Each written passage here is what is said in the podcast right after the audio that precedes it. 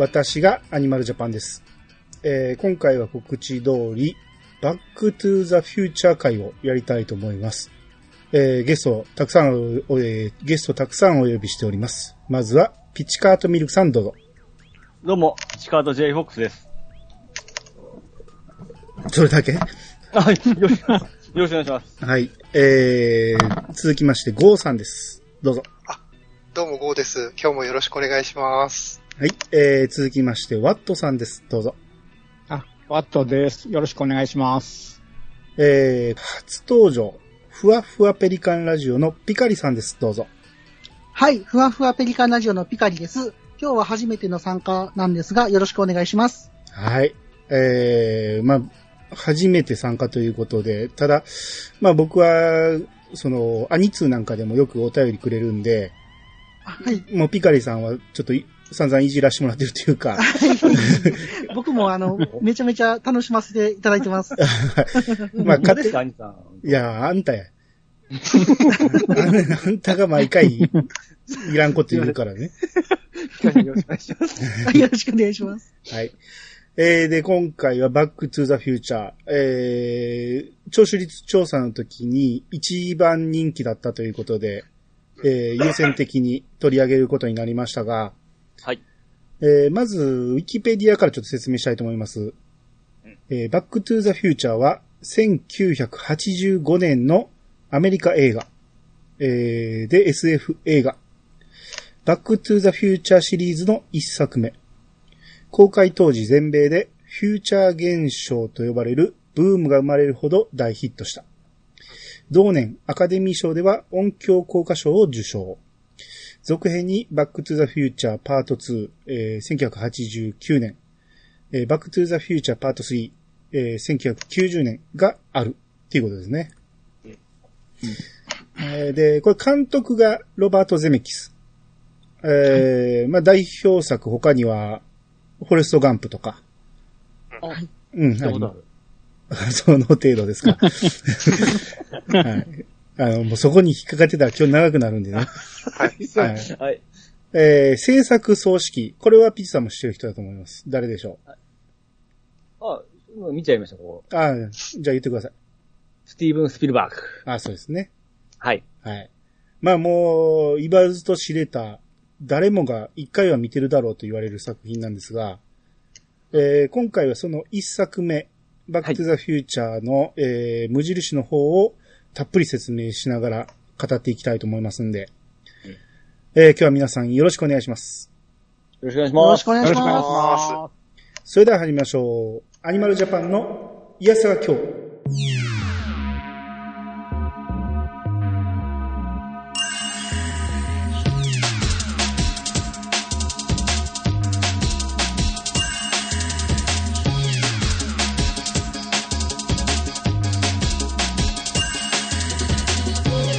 番組は私アニマルジャパンが毎回ゲストを呼んで一つのテーマを好きなように好きなだけ話すポッドキャストです。改めまして、どうもです。どうもです。どうもです。どうもです。ピッチさんが率先して入らなかったのよ、こ ちょっと遅れただけです。はい。れは。はい。えー、まあ、バックトゥザフューチャーは、もう皆さん、結構早い段階から見られてますよね。はい。どう？はい。はい。映画館で見に行ったっていう人いいます？あ、僕行きました。おーおーもう85年に。85年の、はい、公開当時。はい85年、僕は12歳か。まだ映画館には行かなかったんですけど、テレビで放送した時に初めて見たんで、はいうんはい、はい。うーんと、多分、いわゆるテレビ朝日版っていうやつ。うん、あれで見たんですけど、そっからもう、十、何十、何十回っていうか、十何回放送されてるんで、はい。まあ、ほとんどの人がテレビないし、DVD とか、ビデオで借りて、えー、一回は見てるんじゃないかな、とはいはいはい。いうところですよね。はい。はい。じゃあもう早速内容入っていきましょうか。はい。えー、まあ始まったら、えー、ある部屋がね、もう時計だらけでして、はい。もう全部がカチカチカチカチ動いてて、で、一個なんか新聞の切り抜きみたいなのが飾ってあって、はいそこに昼バレ新聞、えー、ブラウン屋敷跡地が団地にって書いてるんですね。うん。はいはいはい。で、あとなんかラジオみたいなんから、えー、なんかトヨタの CM が流れたりして、うん。うんああ、そうですね。うん。で、テレビのニュースが流れ始めて、えー原子力研究所で噴出したプルトニウム事件。2週間前に、えー倉庫から盗み出されていたと。で、リビアの過激派が犯行を認めましたが、研究所は書類上の過失だったと主張。って説明してるんですよね、ニュースでね。なるほど。うんなるほど。あ そこにも、あれがあったんですね。あの、そうですよ。なるほど。はいええはいはい。うんいいですよ、どうぞ。まあまあ、ビスさんは多分見てる回数が少ないやろから、そうですね。うん、初見やったらここはい、いまいちわからんところで、だと思うしね。うん今、み一回見終わった後に、ああ、そこに繋がっとったんやと今思いましたね。そうですね。まあ、これは後でつ出てくるネタになりますけど、これ吹き替えで見ると、今のは字幕の内容やったんですけど、はい吹き替えで見ると、えーリビアの過激派っていうところが、北アフリカの過激派言ってるんですね。うんあ、そうでしたね。僕も、つい昨日かな。あの、うん見直しましたけど、そう言ってましたね。そう。うんで僕、1回目、英語で、字幕で見たんですよ。はいで、その後メモ取りながら、吹き替えの字幕を出しながら見たんですよ。うん。ううんん。だから、いろいろ、こう、違いを見比べてたんですけど、だから、昔、昔っていうか、字幕の時はリビアって出したのに、吹き替えになったらリビアっていうのがまずいってなったんか、北アフリカに変わってましたね。うんなんかじ、うん時代でしょうね、これね。うん。だかうん。ら映画公開されたのが85年やけど、うんテレビで放送されたのが、えー、89年かなんかですよね。もう4年ぐらい経ってるんですよ。あ、そんな間空いたんでしたっけ？みたいです。うんまあもしかしたらその間に、ビデオとかになって、うん。あ、でもビデオは吹き替えないもんね、ほとんど。ですよね。とうん当時は多分、吹き替え版とかあんまなかったね。あんまりないですよね。う。うんん、少ないかも。あテレビ朝日版っていうだけあって、多分テレビ朝日の時に初めて吹き替えがついたんやと思うんですけど、うん。だから、うんその辺で、もしかしたら事情が変わったか、忖度が入ったかっていうことでしょうね。うん。ううん。んう。ん、うん。この、この時計だらけの部屋なんですけど、なんか勝手にお湯が出たり、はい焦げたトーストが出たり入ったり。で、ドッグフードの缶が自動で開けられて、うん。で、うんひっくり返されて皿にボーンって落ちるんですけど、うんもうその皿がいっぱいになってて、プシャーって飛び散る、なんか汚いシーンなんですけど、うん。まあ、この辺最初見てもわけがわからないんですけど、えーその後男の子が入ってきて、うん。まあ男の子言うても、えー高校生の男ですけど、えーなんかスケボーを持ってたやつをポンと転がすと、スケボーが転がっていって、黄色い箱にぶつかるんですね。はい。はいはい。はいはいはいはい。でその箱にプルトニウムってこ書いてある。ね、もう最初、初めて見た時のことはもう覚えてないですけど、うん。最初に見た時はこの辺は全く気づかないでしょうね。な、なんなんのこっちゃわからんっていうことだと思うんですけど。ううんうん。はいそうですね。うんで、科学者あるあるの部屋やな、みたいな感じで見てましたね。まあまあ、それをある表してるんでしょうけどね。う。うんん。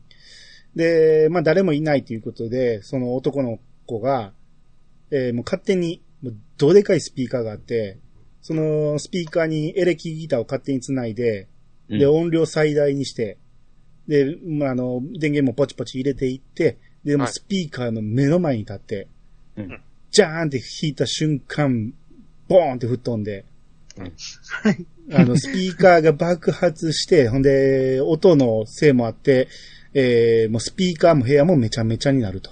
うん。はい。はいはい。うん。もうあの、何回見てもあのスピーカーの前で音量最大で立ったらあかんやろって思うんですよね。そうそう、なん、なんでそんなことしたんねんとは思います。そう。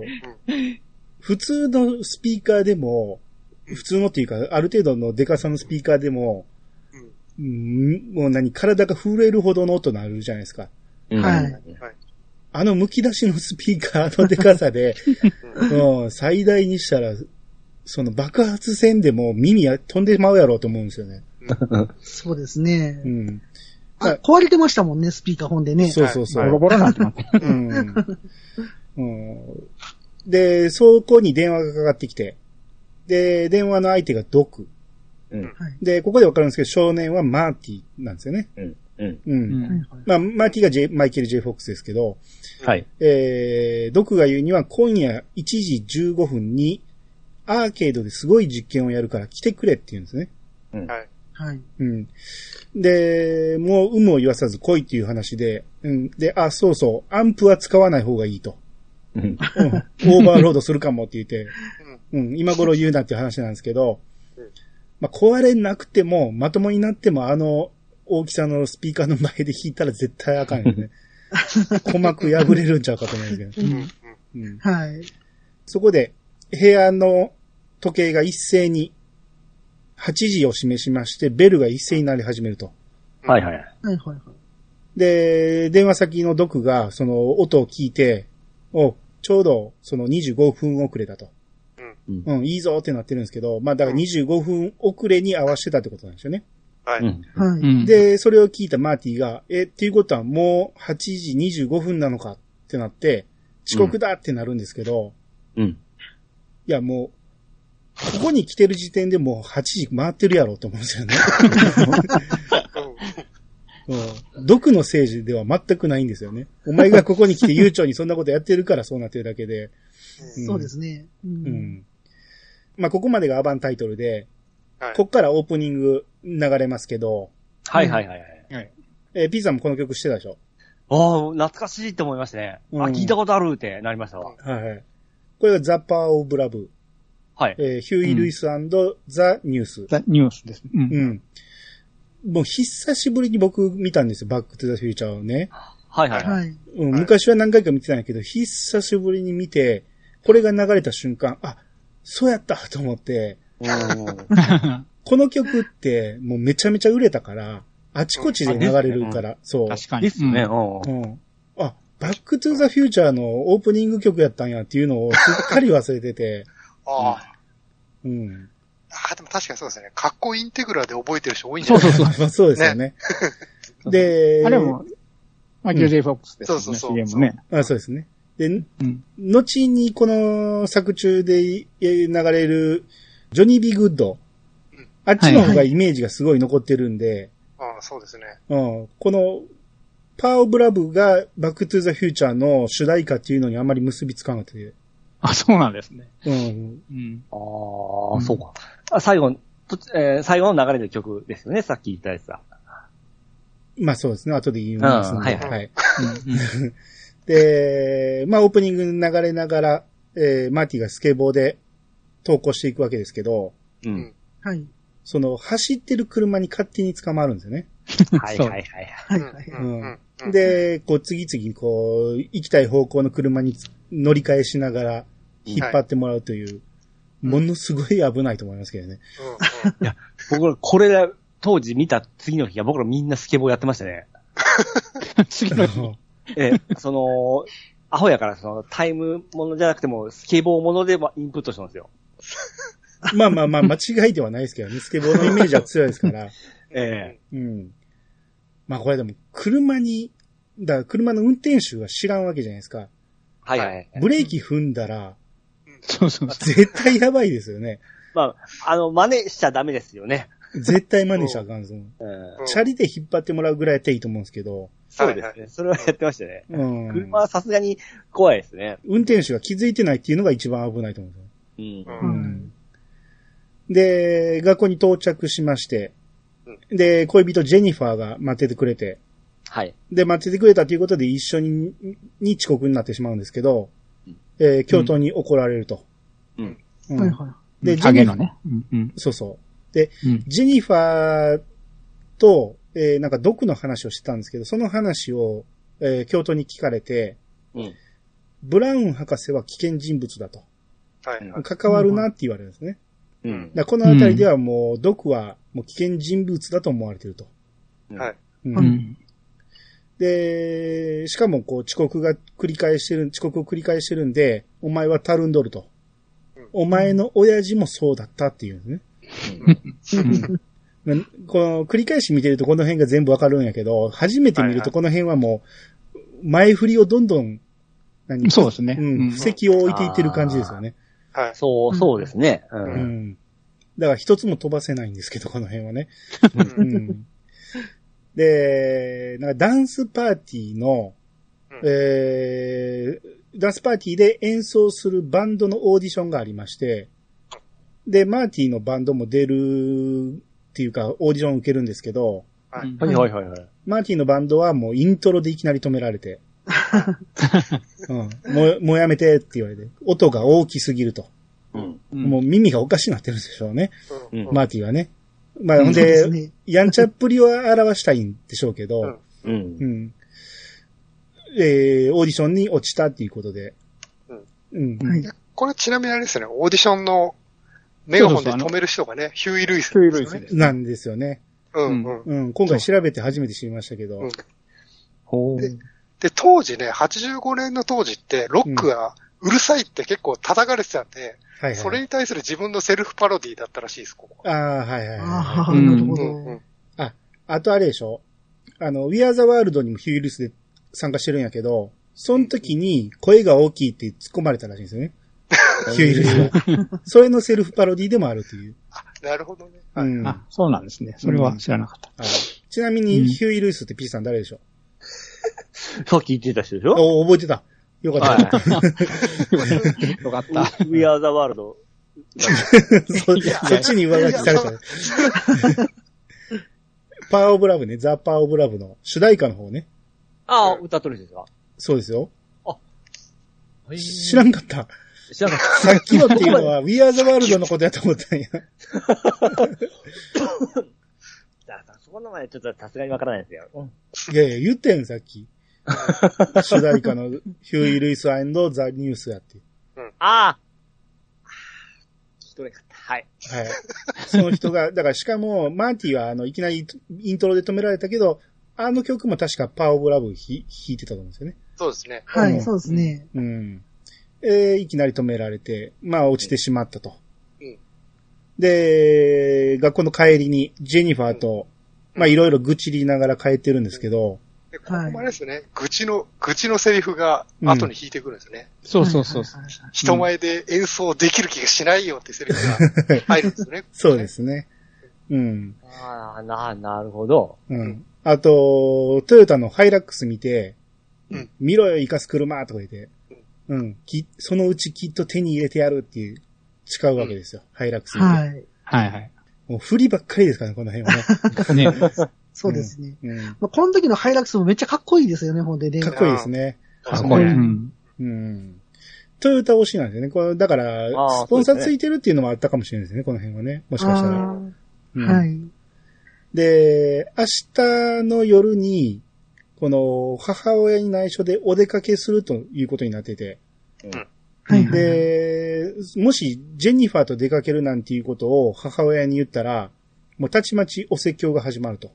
うんはい。きっとこのママの若い頃はそんなこと考えもしなかったわって言いだ言うに決まってると。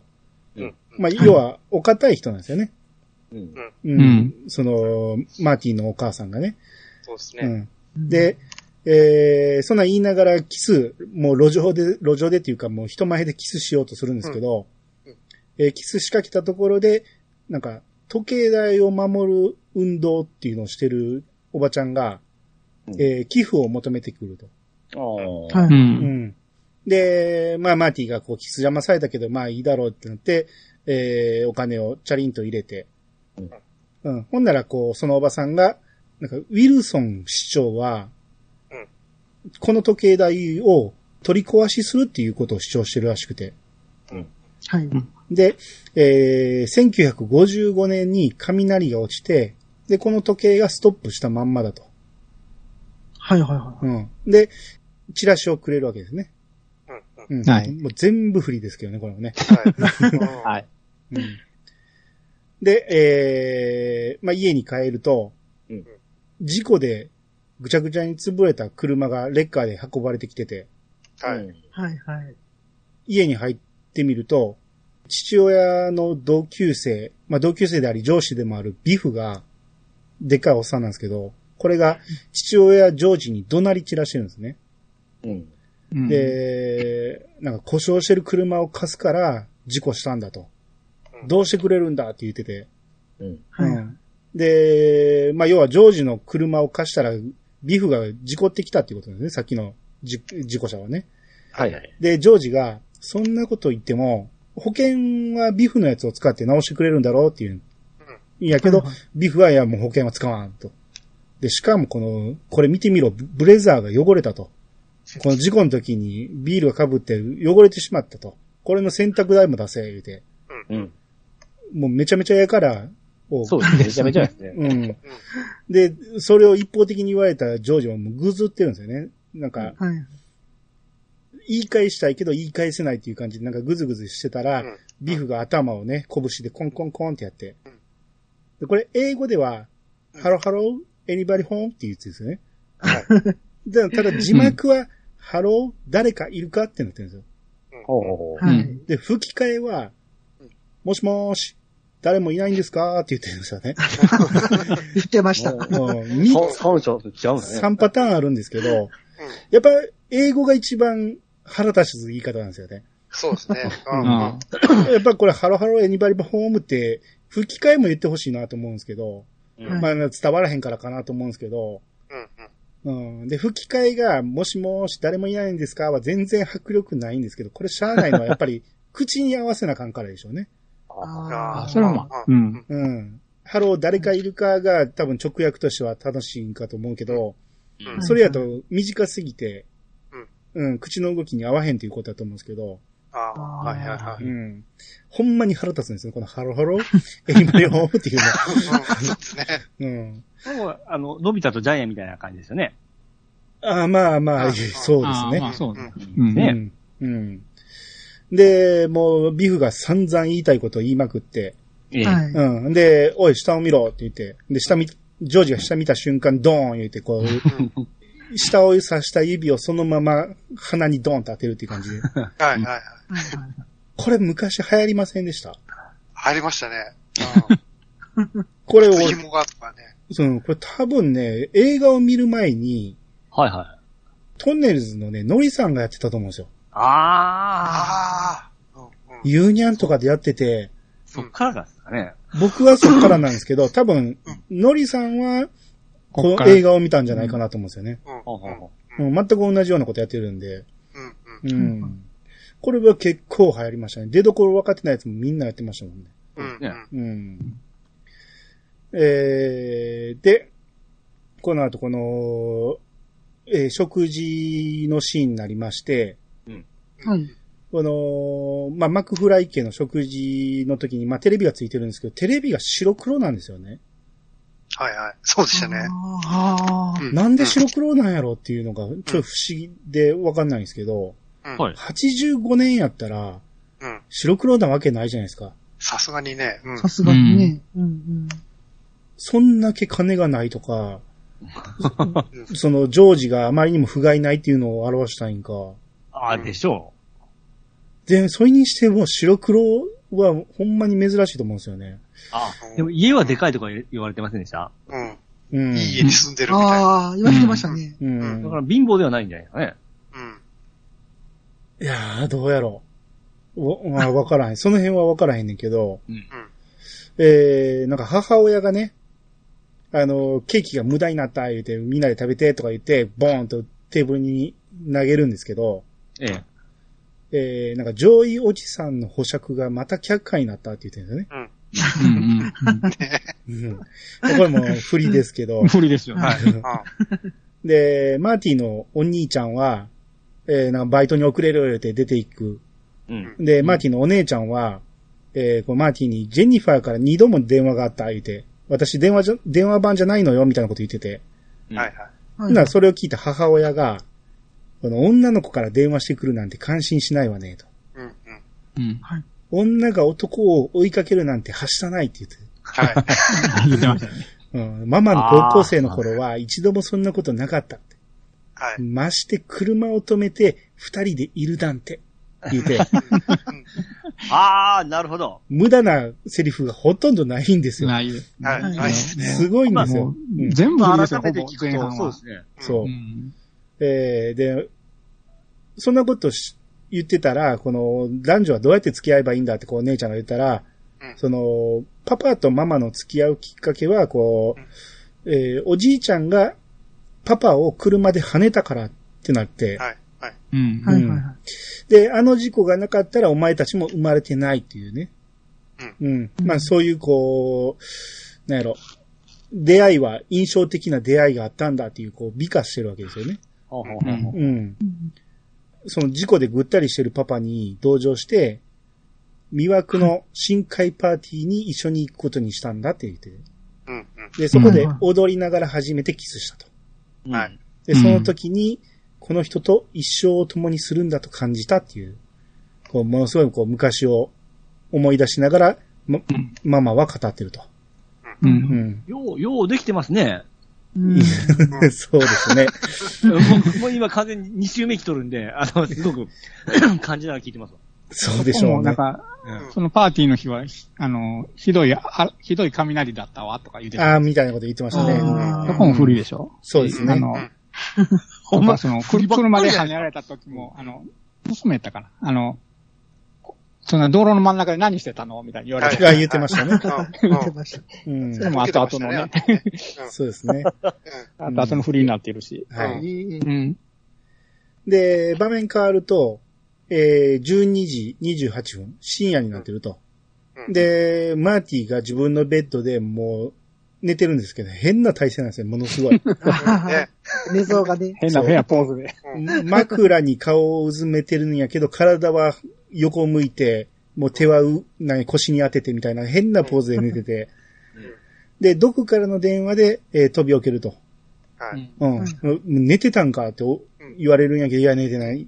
その、で、もうすぐ実験するから早く来いと言われて、うんえー実験の場所に向かうんですけど、はい。はいえーその待ち合わせ場所に行くと、えー大きい駐車場の真ん中にトラックが止まってて、はい。うん。えーブラウン科学サービスって書いてるんですね。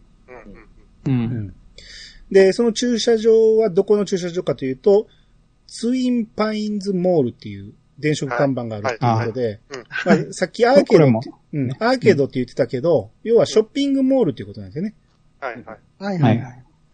だ僕らなんか商店街のあの、天井のある、屋根のある商店街のことをアーケードって思ってしまうけど、あ向こうの人は、その、要はモールのことをアーケードって言うってことなんですよね。うん。はいはいはい。えー、だからツイン、ツインパインズモールっていうことで。これも不利ですよね。そういうことでこれですす、ね。不利ですね。ううんん。で、フリ？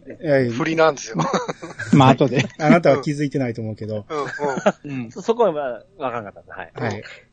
で、そのトラックのところまでマーティ行くと、トラックの後ろが開いて、えー、デロリアンが出てくると。は車がね、出てくると、バックで。うんえー、まあ、このデロリアン、ナンバープレートがうん、カリフォルニア、アウトアップタイムって書いてるんですね。うん。うん。っていう、なんかまあ、よく見ると変なナンバープレートやなと思うんですけど、まあ調べてみるとアウトアタイムっていうのはアウトオブタイムっていうことらしいんですね。はい。うん。どういうことでしょう ?P さん、アウトオブタイム。アウトオブタイムうん。時間外。うーん、まあ慣用句やからまあわからんと思うけど、時間を超えるっていう意味ですね。ああ、惜しいですね。惜しくはないですね。はい。そういうナンバープレートをつけてて、んで、毎回、前にカメラが回ると、うん。えーボンネットに DMC と書いてると。はいはいはい。うんう。ん。DMC12 っていう車なんですけど、僕もこれ調べて初めて知ったんですけど、DMC っていうのはデロリアンモーターカンパニーっていううん。会社の車っていう、この、だからデロリアンモーターカンパニーが DMC ってことなんですね。おーだデロリアンっていうのは、そのね、通称みたいなんかと思ったら、ほんまにそういう車があったんですよね、アメリカに。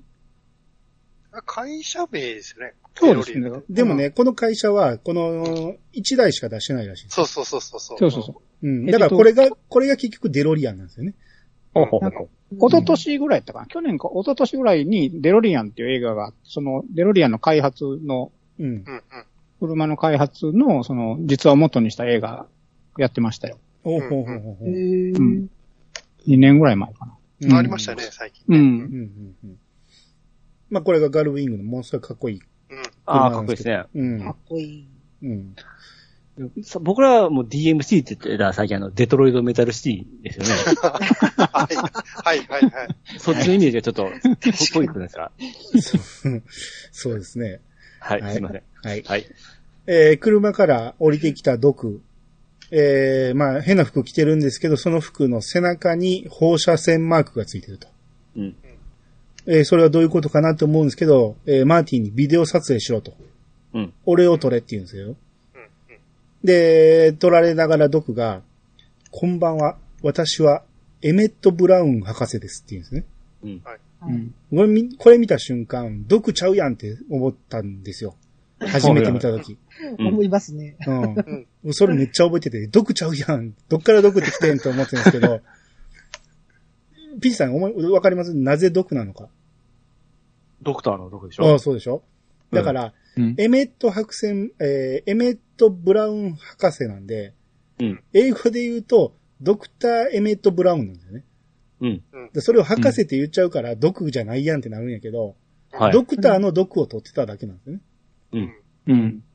じゃあ、マーティがつけたあだ名かどうかわからんけど、なぜ毒を取った？ないですね。そう、なぜ毒を取ったんやろうと思うんですよね。うん。ブラウンでいいじゃないですか。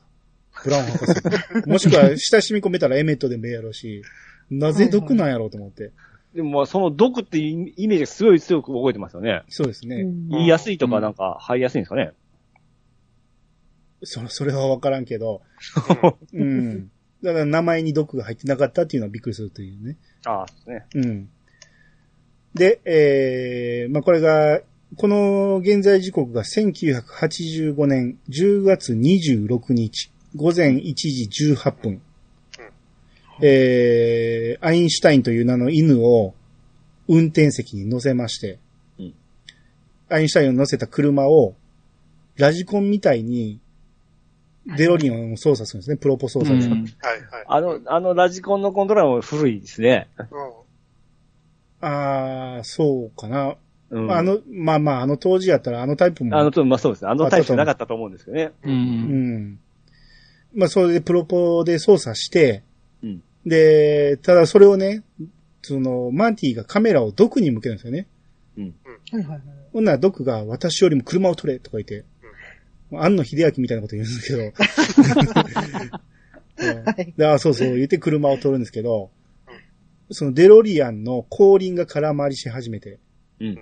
で、まあ要は急加速をさせようとしてるんでしょうけど、はい。ええー時速140キロに達したらすごいことが起きるっていうんですよ。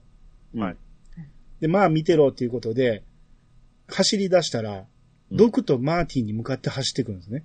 うん。で、まあ、マーティンは逃げようとするんやけど、ここにいろと。で、ギリギリのところで向かってきて、ギリギリのところで、えー、車が消えてうん、炎の輪立ちが残ると。はいはいはい。はい。うん。えー、僕車、ん？あれも印象的な輪立ちの、炎の輪立ちのシーンって印象的ですよね。まあまあそうですね。うん。うん。で、えー、要は、アインシュタインは消えてしまったじゃないかってなるんですけど、うん。いや、消えたんじゃないと。1分先の未来に送ったんだって言って、はい。うん。1分後、ちょうど1分後に、えー戻ってくると。うん。うんはい。で、まあ、要はこれが、えータイムスリップができたってことなんですね。いやでも今みたいにそれ動物で実験してちょっと良くないなって思いましたけどね。うん。ま、まあまあの G かかりますよ、あれ。運転も。そうですよね。あのーラジコン操作できんやったら犬いらんやんと思いますよね。確かに。うん。はい。かわいそうな思いが見てしまいましたけ まあまあ、それだけ自信があったんでしょど。う。その直後に自分行こうとしますからね。あ、まあそうですね。うん。これ、これあれですよね。すタイムスリップした時、うん。最初凍ってたじゃないですか、デロリアンが。うん。はいはい。あれ、あれ以降一切凍ってないですよね。あ、なかったっけ？それ以降の。うん、なんか、凍ってなかった気がするんだよな。それ以降って。さすがに、一回はバキバキに凍ってましたね。確かに確かに。パート1ではどっかのシーンは一回凍ってたと思うけど、最後かな。うん。最後か、うん、なんか、どっかではもう一回凍ってたけど、見た記でも、憶がある、パート2からはあの加速がいらんようになるんで、うんああ、そうかそうか。うんまあなんか方法を変えたってことなんでしょうね。うんうん。で、まあ戻ってきたデロリアンのいろいろ操作を、操作というか、えー、そのビデオを撮らせながらいろいろ説明していくんですけど、うん。その中にパネルがあって、はい。えー、3段になってて、えー、一番上が目標の時間だと。時間をを表示してる。で、真ん中の段が現在の時間。うん。下が出発の時間。3段に分かれてるんですけど、はい。3ついるかって思うんですよね。これ何回見ても。ですよね。二ついいですね。2ついいですよね。目標の時間は当然いりますよ。うん。うん。はい。はい。現在の時間もしくは出発の時間は一緒じゃないのと思うんですよね。うんうんっていうことは、現在の時間っていうことは、スリップしたら、その時の時間に変わるってこと？かん、な。あ、ちょっとね、意味がわからなくないですかこれ？さい、あ まあ、最後言っちゃいけない。はああ、どう、ああ、これだから三段はどう考えてもいらんよ。まあまあ、だからもしかしたらスリップした後にその、えー行った時間に合わせてくれて、はいはいはい。えー向こうの新しい時間軸の時間が進んだらその時計も変わっていくっていうんやったらわかるんですけど、い。うん。ああ、うんそう、確そうかな。かに。ちょっと見直せばわかるかもしれないですね、そのうん辺。中してでもそれはあまりにもハイテクじゃないですか。すごくない？その、あ、でも可能か。目標の時間に切り替わってそこから秒刻んでいけばいいだけだから。そうですね。ただ、信憑性ないですよね、なんか。そうですよね。うんうん。はい。まあ、その後、マーティが使いこなしてないから分かってないだけかもしれないですけど。うん。うはいん。で、まあ、要は行きたい時間に行けるっていうことで、えーまあ、例えば、独立、アメリカ独立記念日でも、うん。えーもうキリストの誕生日でも行けると。うん。はい。うん。なんやったら科学の発展した日に行くとしたら、はいはい1955年11月5日って言ってポうんポチポチセットするんですね。11月5日に。うん。はい。うん。で、この日は、ドクがタイムトラベルを思いついた日と。う。うんん。えー、時計を壁にかけようと思って、トイレの縁に駆け上がった途端滑って転んで、流しで頭を打ったと。はあ。うん。で、気がついた瞬間、ひらめいた。それが、次元転移装置。うん。うん。その時に、えータイムトラベルを思いついたっていうことなんですね。うん。はいはい。それ以来30年家財を費やして研究に没頭したと。うんで、まあ、あの頃は、ここは見渡す限りの畑だったと。はいはい。はい。う。うんん。で、地主のピーボディ氏は変わり者で、松の木を栽培してた。はい。うん。はいあ、これ、これ大事なとこ。これも大事な大事なとこですね。ピー ボディ老人ね。うん。はい。で、まあ、えーデロリアンっていうのはガソリンで動いてるんではなく、えープルトニウムだと。うん。ただ、いまあ、動力は電気だと。うんこの時点で電気で動かせたってことだよね。おう。うんんうん。で、ただ、えー1.21ジゴワットの電流を作るのが必要だと、タイムスリップするには。うん。うん。その電流を作るために核反応が必要だと。そのためにプルトニウムを使うってことなんですけど、うんはいはい。そんなプルトニウムなんかどうしたんだってマーティが聞いたら、えーリビアの過激派から巻き上げたと。うん。う。うんで、爆弾を作ってくれって言われて、もうパチンコの部品を使った、えーインチキを渡したと。はあ。うん。笑いながら言ってるんですけど、はいはい。うん。んまあ、ここから二人とも防護服に着替えて、うん。とりあえず、一回タイムスリップしたから燃料の交換せなあかんということで、はいはい。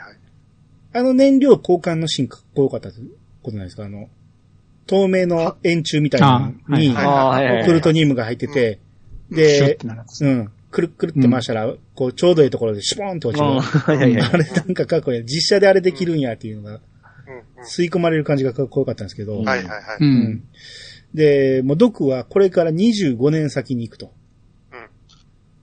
まあ、要は25年先やけど、えー、に2010年ですよね。うん。僕らから見たら10年以上前の話なんですけどああ、、そうなんや。はいはい。そうそうそう。向こう、あの、ここの頃からしたら25年未来なんですよね。はい、うんはい。うん。で、行って何するかというと、科学の進歩と、ワールドシリーズの勝敗を見に行くと。あはいはいはい。うん。うん。まあ、これも、今回は使わんけど、後の振りにはなるね。そうですねそうですね。うんうんあ、なるほどね。で、出発前になって、おっと帰りの燃料を積み忘れるとこだったって言って、うん。うん。片道用にプルトニウム1個使うっていうことなんですよね。はい。うんうん。で、えー、言ってる間に、リビア人が仕仕返しに来て、はい。仕返しに。騙されたから。うんうん。パチンコの部品で作ったんですもんね。だってね、そうそうそう。爆弾を。そうですね。インチキ爆弾。わかりそうなもんですけどね。そうですよね。すぐ気づけって思う。もうそうそこにおるのわか、わかった、わかります？そうそうそう。それが不思議ですよね。ほんまですね。夜中。のモールにね。そうですね。うん。確かに。うん。要はだから核爆弾でしょ？プルトニウム使った爆弾作ってくれっていうことやから。あ、そういうことか。でしょ？なるほど。うんあうん、そうかそうかそうか。だから、わからないんでしょ？見たことないから。これが核爆弾だって言われたらそうやった思う。うん。うん。なるほど。適当な形作って、核のマークを書いといたら、そうそうそうそうそう。あ、もう爆弾やみたいな。うん。でもそれが偽物ってどうやって気づいたんやろそうそう、それも不思まですね議ですよね。使ったわけでもない。そうですね。うん。で、まあ、殺しに来たっていうことをすぐ気づいて、はいはいはい。えードックがマーティに逃げろ言うて、で、自分は引きつけるために拳銃出して、はい。自分がお、えーの方に引きつけようとするんですけど、えーもうマシンガンで射殺されてしまいまして。うん。はいうん。で、それ見たマーティ、逃げようとするんですけど、うんえーもう目の前にマシンガン構えられて、わ死ぬと思ったらマシンガンが全然不発で出ないと、故障したと。うんうん。で、その隙に、うん。その隙にデロリアンに乗って逃げると。うん。うん。で、まあ、逃げを持ってる、こう焦ってる間に次元転移装置のスイッチが入ってしまうんですよね。うん。はい。はい。うん。で、いろいろカーチェイスしながら、僕あれもう、モール外出たんやと思ったんやけど、はい。まあ、あの、駐車場の中での出来事やったんですね。うん。うん。うんそうですね。うん。で、カーチェイスしながら、えーいろいろ逃げるんですが、うんえーリビア人がもう息の根を止めてやろう言うて、うん。はい。なんとロケットランチャー出すんですよね。すげえなって、最初からそれ出せよって思うんですけど。いっぱい、いっぱい持っとるじゃないですか、爆弾作るより。うん。これはやばいってなって、マーティがもうスピードアップして振り切ろうと思って、はい。はい。えースピードアップした瞬間、えーデロリアンが瞬間移動してしまうと。うん、この間、だから、いきなり場面が切り替わって違うところに移動したんで、何が起こったかわからない。そのまま農家の、えー、納屋みたいなところに突っ込んでしまうと。うん。はいはい。うんはいで、えー、その農家の家族が見に来るんですけど、はい。うん。でもこれはなんだってなってデロリアン見て。はい。うん。で、そこの男の子がこれだよとか言って、なんで、なぜ持ってたんやと思いますけど、これだよ言って見せた本がスペースゾンビって書いてて、はい。まあ要は宇宙人だって言いたいんでしょうね。う。うんん。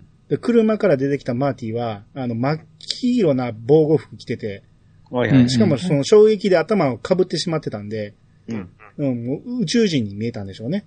うん。う。うんん。またあの、コミックの表紙がガルウィングなんですよね、宇宙船。あ、まあそうですね。あそうそうそうそうそう。うん。で、それ見て家族が悲鳴上げて逃げていくと。はいはいはい。うん。で、うわ、参ったなーとなって、なんとか説明しようと思うんやけど、出てきた、えー、そこのお父さんが、もうショットガン持ってきて、もうショットガンバンバン撃ってくると。うん、もうマーティンこらたまらんということで、デロリアンに乗って逃げる。うん。はい。うん。猛ダッシュで逃げるんで、えー、日本木が生えてたんですけど、そのうちの一本なぎ倒していってしまうんですよね。はい。うんそうですね。はいはいで、ここの、えーお父さんが、クソこの野郎わしの大切な松をって言ってね。うんはいうん。うん。もう全部フリーですからね。これですよはい。ね。はい。ふ振りなんですね。はい。はい。で、ここでショットガンで、あの、ポ自分のところのポストも撃ち抜いてしまって、うんはい。であそこにピーボディって書いてるんですよ、ポストに。あああそこに書いてたんですね。はいポストに名前でピーボディって入ってるんですよ。ええなるほど、なるほど。っだからあの言ってたピーボディ老人ていうことあですよね。う。ん。ほほま、代わりもん松のね、そうそうそう栽培に入れ込んでた。うん。そうそうそうそう。そうそう。だから日本だけ植樹してたってことなんですよね、あこにね。うん。うん。うん。うん日本だけ。うんはい。で、一本が折れちゃった。一本が折れちゃったということでね。うん大事な振りですよね。はい。大事なことですね。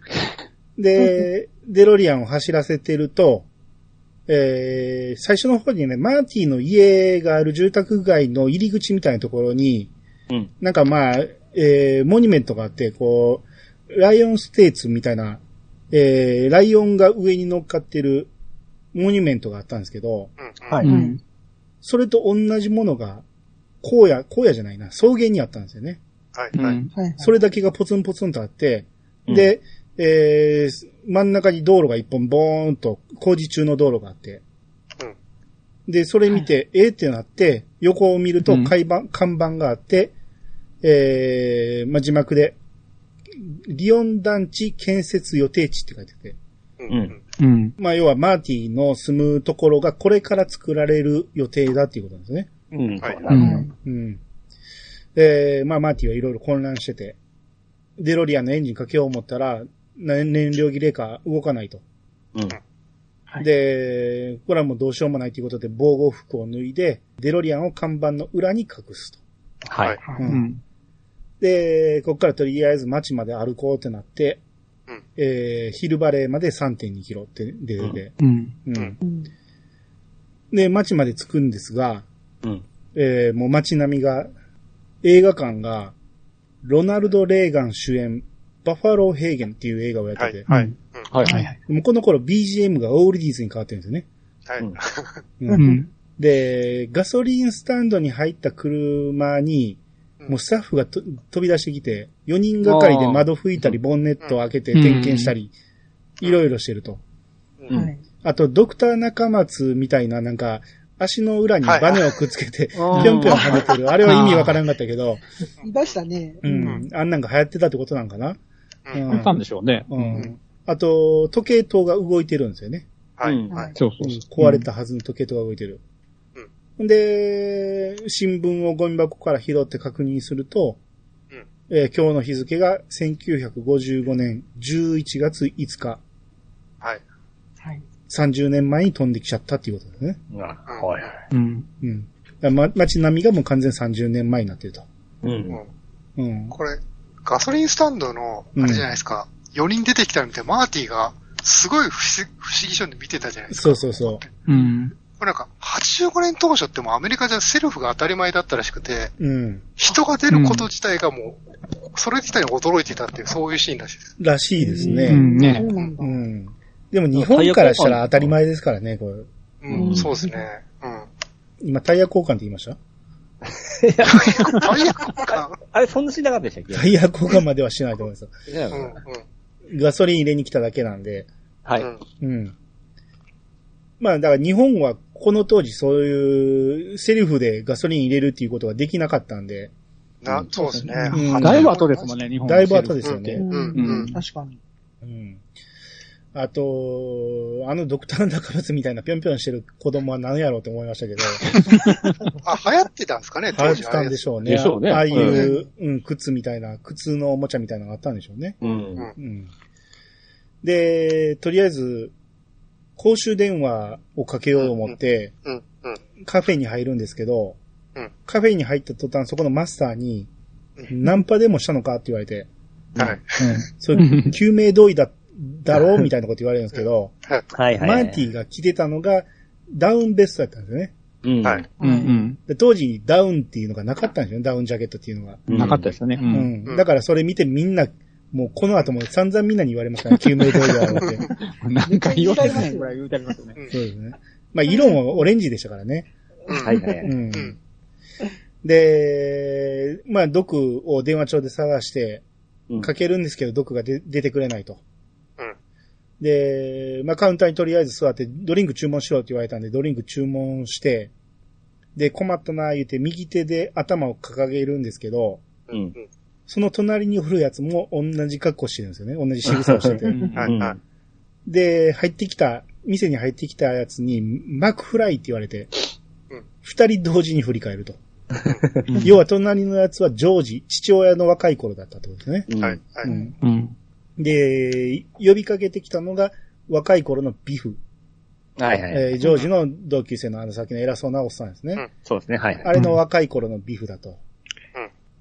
で、まあ、マクフライティさんはジョージに対して言ってて、で、またもう頭コンコンってされて、うんハロー、もしもし、誰もいないんですか？とか言われて。で、ジョージ、いや、靴の紐がとか言われて、またドーンってやられて。ああ、うん。それも同じことやってましたね。ううんん。ん、要は、30年間やられ続けてるってことですよね。そうそう。で、この時もなんか宿題をなんか代わりにうん。うん。そう。やってくれっていう話があって、うんうんでもうん、書き、あの、書き直さんと字でバレるから、あうんの、早くれ、みたいなのを言ってて、それも、ね、現代でも同じような仕事の、あれ何でしたっけ？報告書でしたっけ？何でしたっレポート、そうですね。レポートかですで、同じようなこと言ってましたよね。そうそう。うんあれも。うん。うん。あの、明日には仕上げてこいって言われるんやけど、うん。朝一番に行くよって言ったら、そんなうん俺を起こすような真似はするなよ、みたいなことを、同じこと言われてましたね。うねん。で、この時、ビフの仲間に、ううんん。その赤青の 3D メガネしてるやつがおるでしょ。ああ、いましたはいはいね。めっちゃ気になりますよね。気になる なんなんやろうと思うんですけど、流行ってたんですよね、あれも。うん。まあ多分 3D 出始めなんでしょうね。55年っていうのあ、が。出始めでしょうね。う。うんん。で、もう、その 3D 映画を見るときだけつければいい、あのメガネを普段からつけてしまうっていうやつなんですよね。まあそういう小学生いましたしね、僕らの時はね。あちなみにスタッフロール見るとわかるんですけどあ、あいつの役名 3D ですか？3D ですね。そうなんですか？そうそう。知らなかった。超適当だ。なるほど。あれ過去にしか出てないですよね。そりゃそうでしょ。ですね。うんうん。うん。うん。30年後もあのメガネしてたらおかしいでしょ。で、ビフが出ていって、はい。で、その後、その、その店の黒人の店員が、うんジョージに、えーなんであんな奴らの言いなりになってんだよ、とか言って、うん。うん。お前いろいろ言ってて、こう、俺はいつか出世してみせるぜ、言うて、こううんいろいろこう、夢とか希望を語ってるんですけど、マーティが、はいはい。あんた市長になるよって言って、うん。ううん。ん。うん。de、おう俺が市長か、おういいな、言って、こう、出てやるみたいなことになって、ほんなら、そこの店長が、黒人が市長になったらおしめだと言うんですね。うん。うん。まあ、この辺も時代を物語ってるんあ、そうですよね。。はいはい。うん。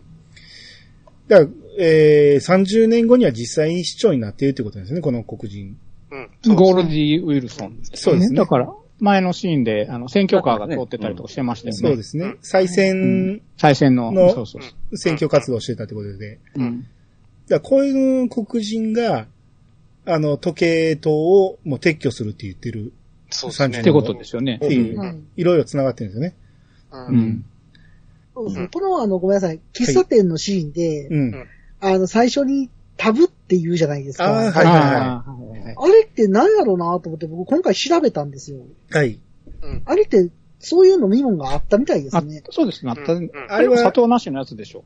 あれみたいが、ですね。あれはコーラのブランドの一つらしいですよ。なんかタブっていうのがあったっていうのを今回知って、うん。ああ、はいそうなんだ、と思ったんですけど、アメリカでしか売ってなかったらしいですね。そうですね。タグコーラかなんかいうのがあって、タブコーラ、だから、うんえっと、ああれはそうか。えっと、低カロリーのやつかな。うん。うん。低カロリーいやのうんでコーラ。マーティが、あのーじゃあペプシー言って、フリーデーって言ったんですよ。フリーでって言ったんですよね。うん。はいはい。で、無料だととか言って、うん。無料の飲み物なんかねえよとか言って、要は、あの、ノンカロリーのペプシーって言いたかったんやけど、それも通用しないと。うん。うんそうそううんで、何でもいいから、その、カロリーなしのやつを出してくれって言ったら、ブラックコーヒーかなんか出てきたんですね。そうそうそうそう。めっちゃテンション下がってましたもんね。そうですよねそう。そう。それで頭抱えてたんですよね。そうですで、ね。横にお父さんが同じ格好で頭あ抱えて。なるほど、なるほど。そうですね。で、公衆電話かけるときも、はい。なんかマーティの時計がピッピッピって鳴り始めて、はい。はい。うん。で、そのマスターがびっくりしてて、で、慌てて隠すみたいなことやってましたけど、アラームとかないんでしょうね。ないんでしょう。ね、この時代ってね。はねあねデジタル時計自体がなさそう。そうそう、そもそもそうねね。あかっこいいですよね、あれね。うんカシオのね。あの、電卓がついてるやつでしたもんね。はいはいはい、そうですよあね。ああ、デデータバンクだ。データ、データバンクみたいなやつですよねうんうんうんうんうんうん。ははい。で、えー、まあ、マーティがジョージを追いかけるんですけど、見失ってしまったと思ったら、うんうん。木の上におって、うん。ジョージが双眼鏡を使って、女の子の着替えを覗いてたんですよね。はい、はい。けしからんやつ、最低ですよね。。最最低ですよね。うん、で、興奮した途端、木から落ちてしまって。はい。うん。で、落ちた ボソボソ言わんと。言いたかったらちゃんと言って。はい。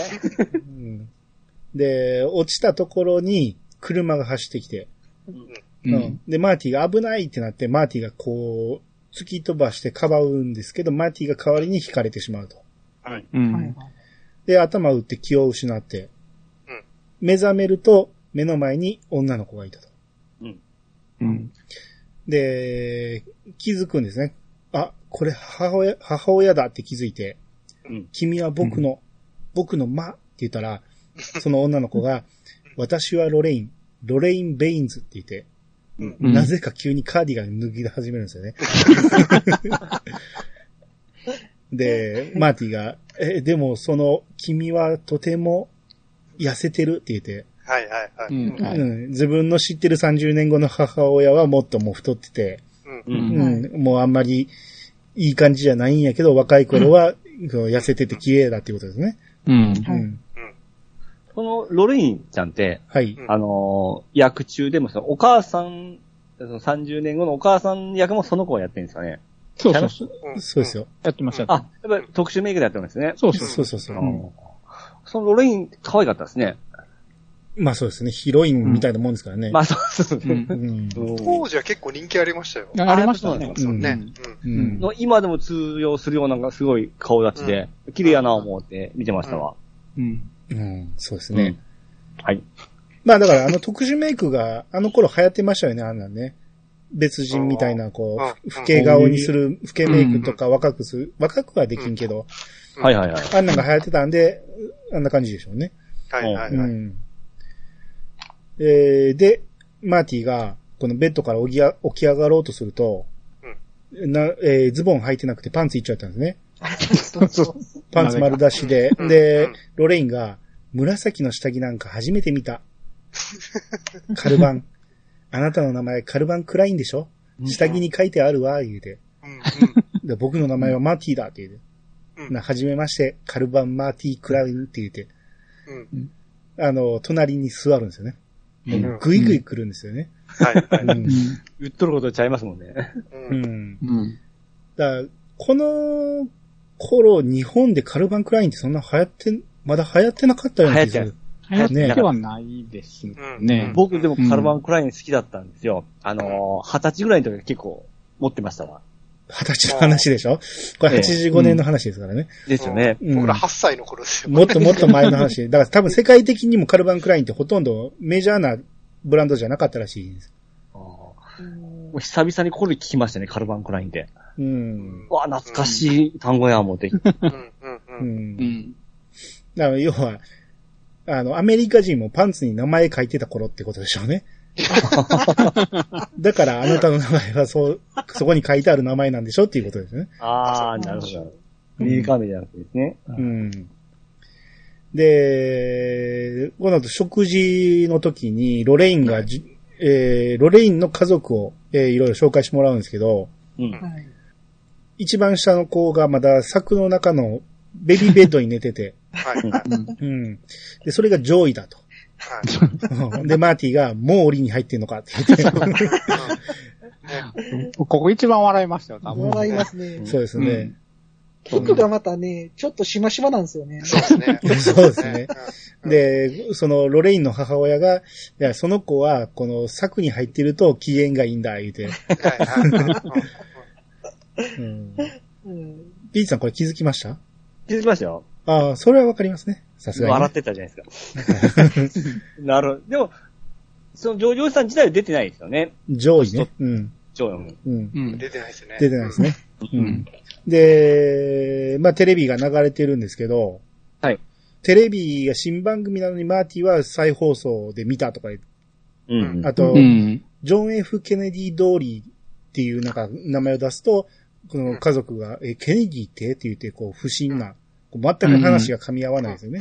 うんうん。はいあで、テレビも、あの、そこの家は初めてテレビ買って、ちょうどテレビ設置してたんですよね。そうですね初めてのテレビでって言って。そうですね。はいはい。で、で、マーティンのところはって言ったら、うちなんか2台あるよって言ってみんなが。え、うん2台もある金持ちじゃんみたいな言って。うん。そう。で、多分ね、当時は、そうですね。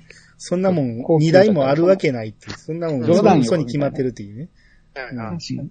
うん。その、テレビ見てるときになんか、長男なんかの子供がなんか、動物の帽子かぶってませんでした？なんか変なの被ってましたね。変な帽子かぶってると思って、うん。気になって仕方がなかったんですけど、あれは流行ってたんですかね、当時。かもしれないですね。うんさすがに55年の話はよくわからんけど。ですよね。うん。ええはい で、こう、ロレインがその間ずーっとマーティン見てうっとりしてるんですよね。ベタボレですよね。うんもう、今夜うちに泊めてあげてとか言って、もうしかも私の部屋で寝てとか言うんですね。もうぐいぐいぐいぐい来るんですよ。レレイちゃんかいうぐらいぐいぐい来るんですけど、あの、マーティがそれでもうビビって、もう逃げるように出ていくんですね。うん。はいうん。はいピッチさんやったらここおるでしょ。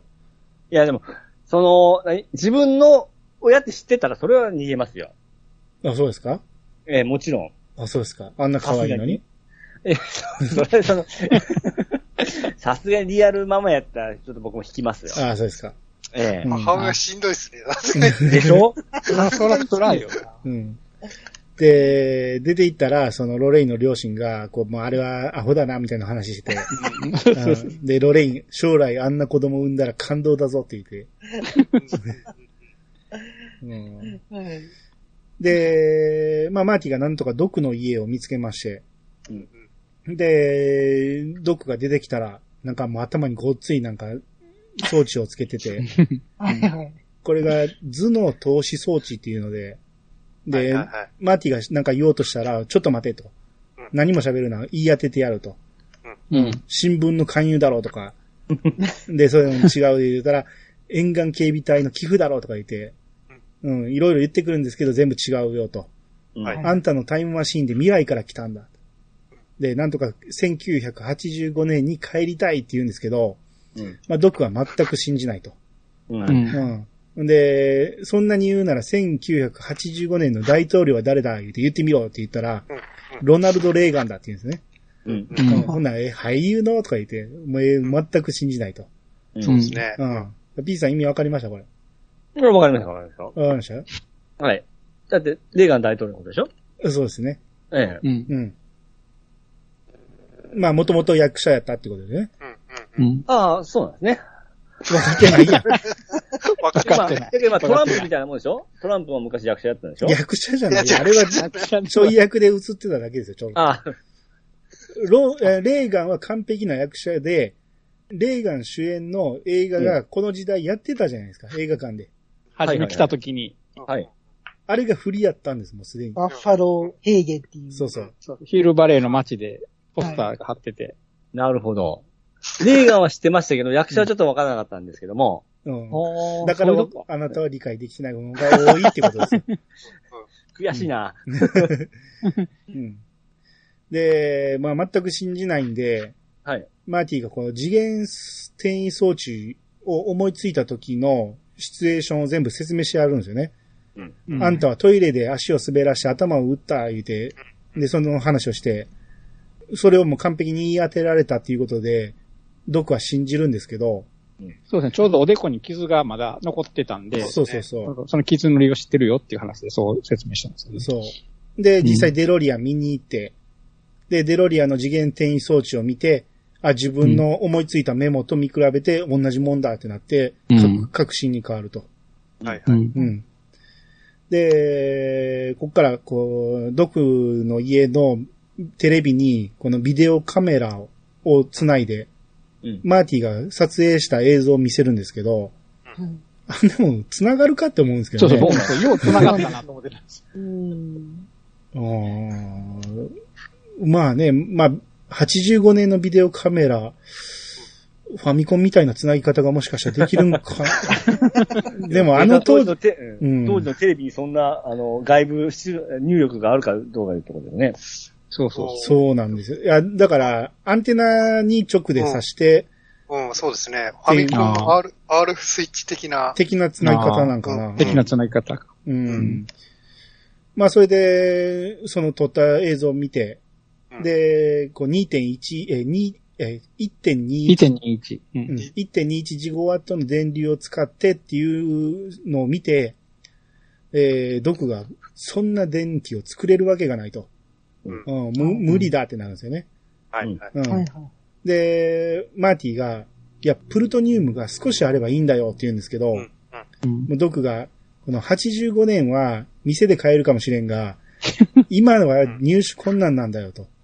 うん。もう気の毒だが君が買えれんよ、言うて。えー1.21ジゴワットの電流を出すには、今の時代だと稲妻くらいしかない。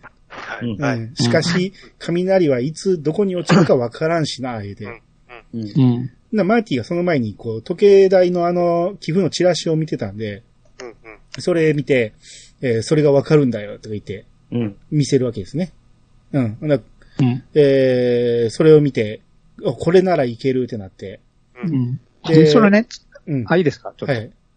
そのチラシね、あの、ちょっと初め言い忘れたんだけど、あの、ジェニファーがなんか親戚の家行くかなんか言って、でなんか連絡先を電話番号うん。書くんですよ、ねああはいはいその時なんか書くのがなかったから、そのチラシの裏にうん。書いてたじゃないですか。はいはいはい。だからあれが、えっと、ちゃんといい振りになってて、うんあれを電話番号書いてなかったら、あのチラシって多分捨ててると思うんですよ。そうですね。ああ。で、電話番号を書いてたから、ちゃんと捨てずに持ってたっていう振りがあったので、そうそう。しかも、うん I, love you って書いてたんですね。そうそう、I love you って書いて。うん。うん。だうん。うん。から大事に持ってたっていうのもあって。そうそうそうそう。うん、で、ここに来て、その、85年には可愛い彼女も待ってるからって言ったら、そうそうそんなに可い。愛いのか言うて、で、これ見てくれ、I love you って書いてるんだっていうのを見せるっていうシーンがあったからこそ、そうですね。うんその時計台に気づくってことですね。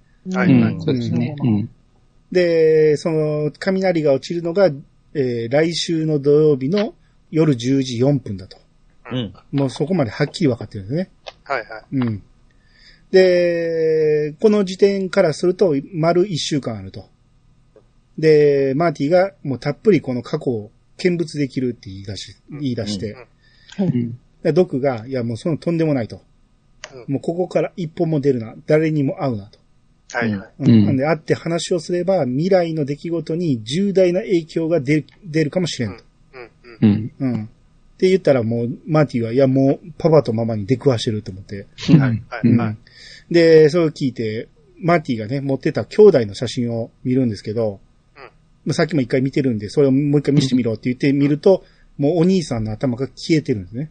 はい、はい。うん。だからもう過去が変わってしまって、うん。うん。パパとママが結婚しないみ未来に向かっているってことなんですね。うん。はい、はい、はい。ううんん。えー、だからこう、うまいことできてるのが、時計台を、えー、故障させて時計が止まったっていうことで、うんその、落雷の時間がはっきり分かってるんですよね。はい、あはいはい。ですね。10時4分に時計が止まってるから、10時4分にとあの雷が落ちたっていうことまで分かるっていう、すごくうまいことできてるんですね、これね。そうですねなるほどうんうん。で、この時、まあこれまでもありましたけど、2 1.21ジゴワット。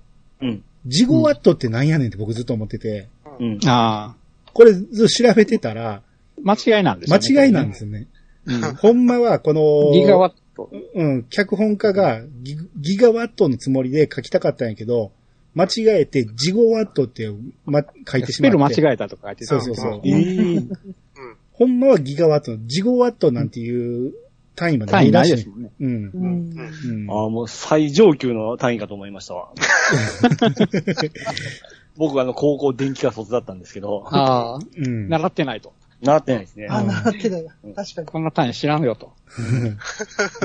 もっと上級のものかと思ってました。うん。うん。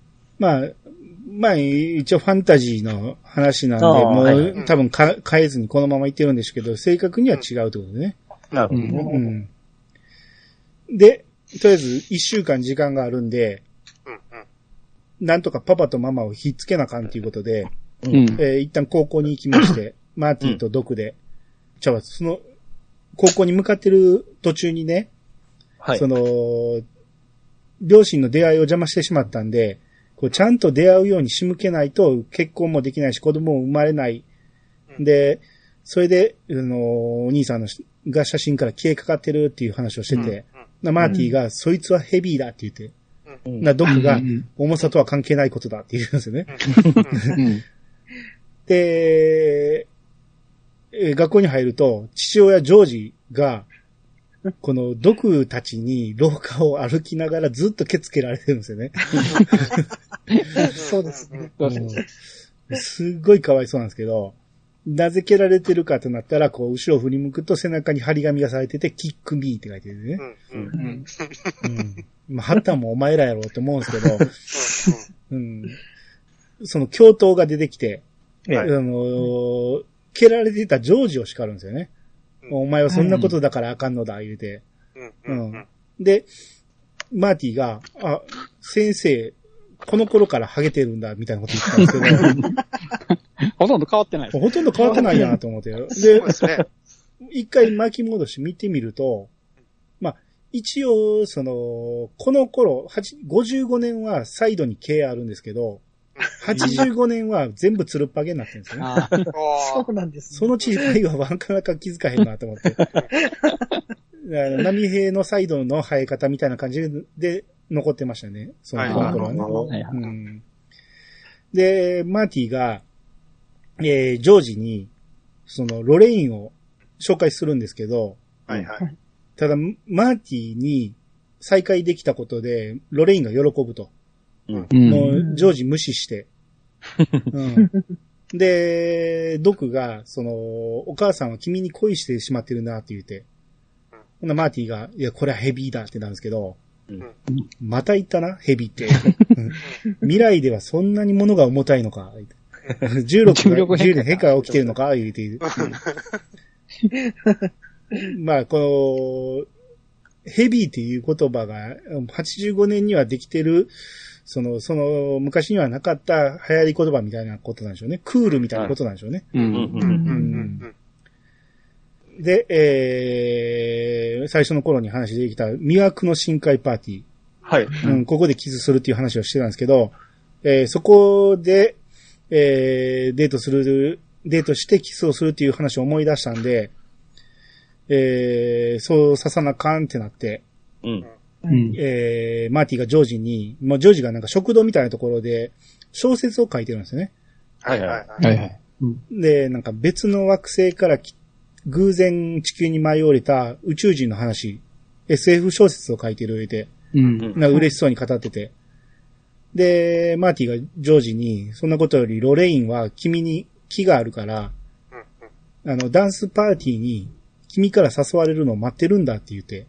うん。で、いや、ジョージはそんな僕なんか、そんな、それよりも、その、違う人に誘われたいに決まってるって、いやそんなことない、誰に誘われたいと思ってるんだって言ったら、あれって言って、ちょうどビフがロレインを強引に口説いてて、うん。はいはい。人いっぱいおんのになんかベタベタ触りながら、うん。うん。で、ロレインは嫌がってるんですけど、えーそれをマーティが止めに入って、うん。うん。で、なんか喧嘩になりそうになるんですけど、教頭がそこに来て、はう。うんん。喧嘩は止められて、止められると。うん。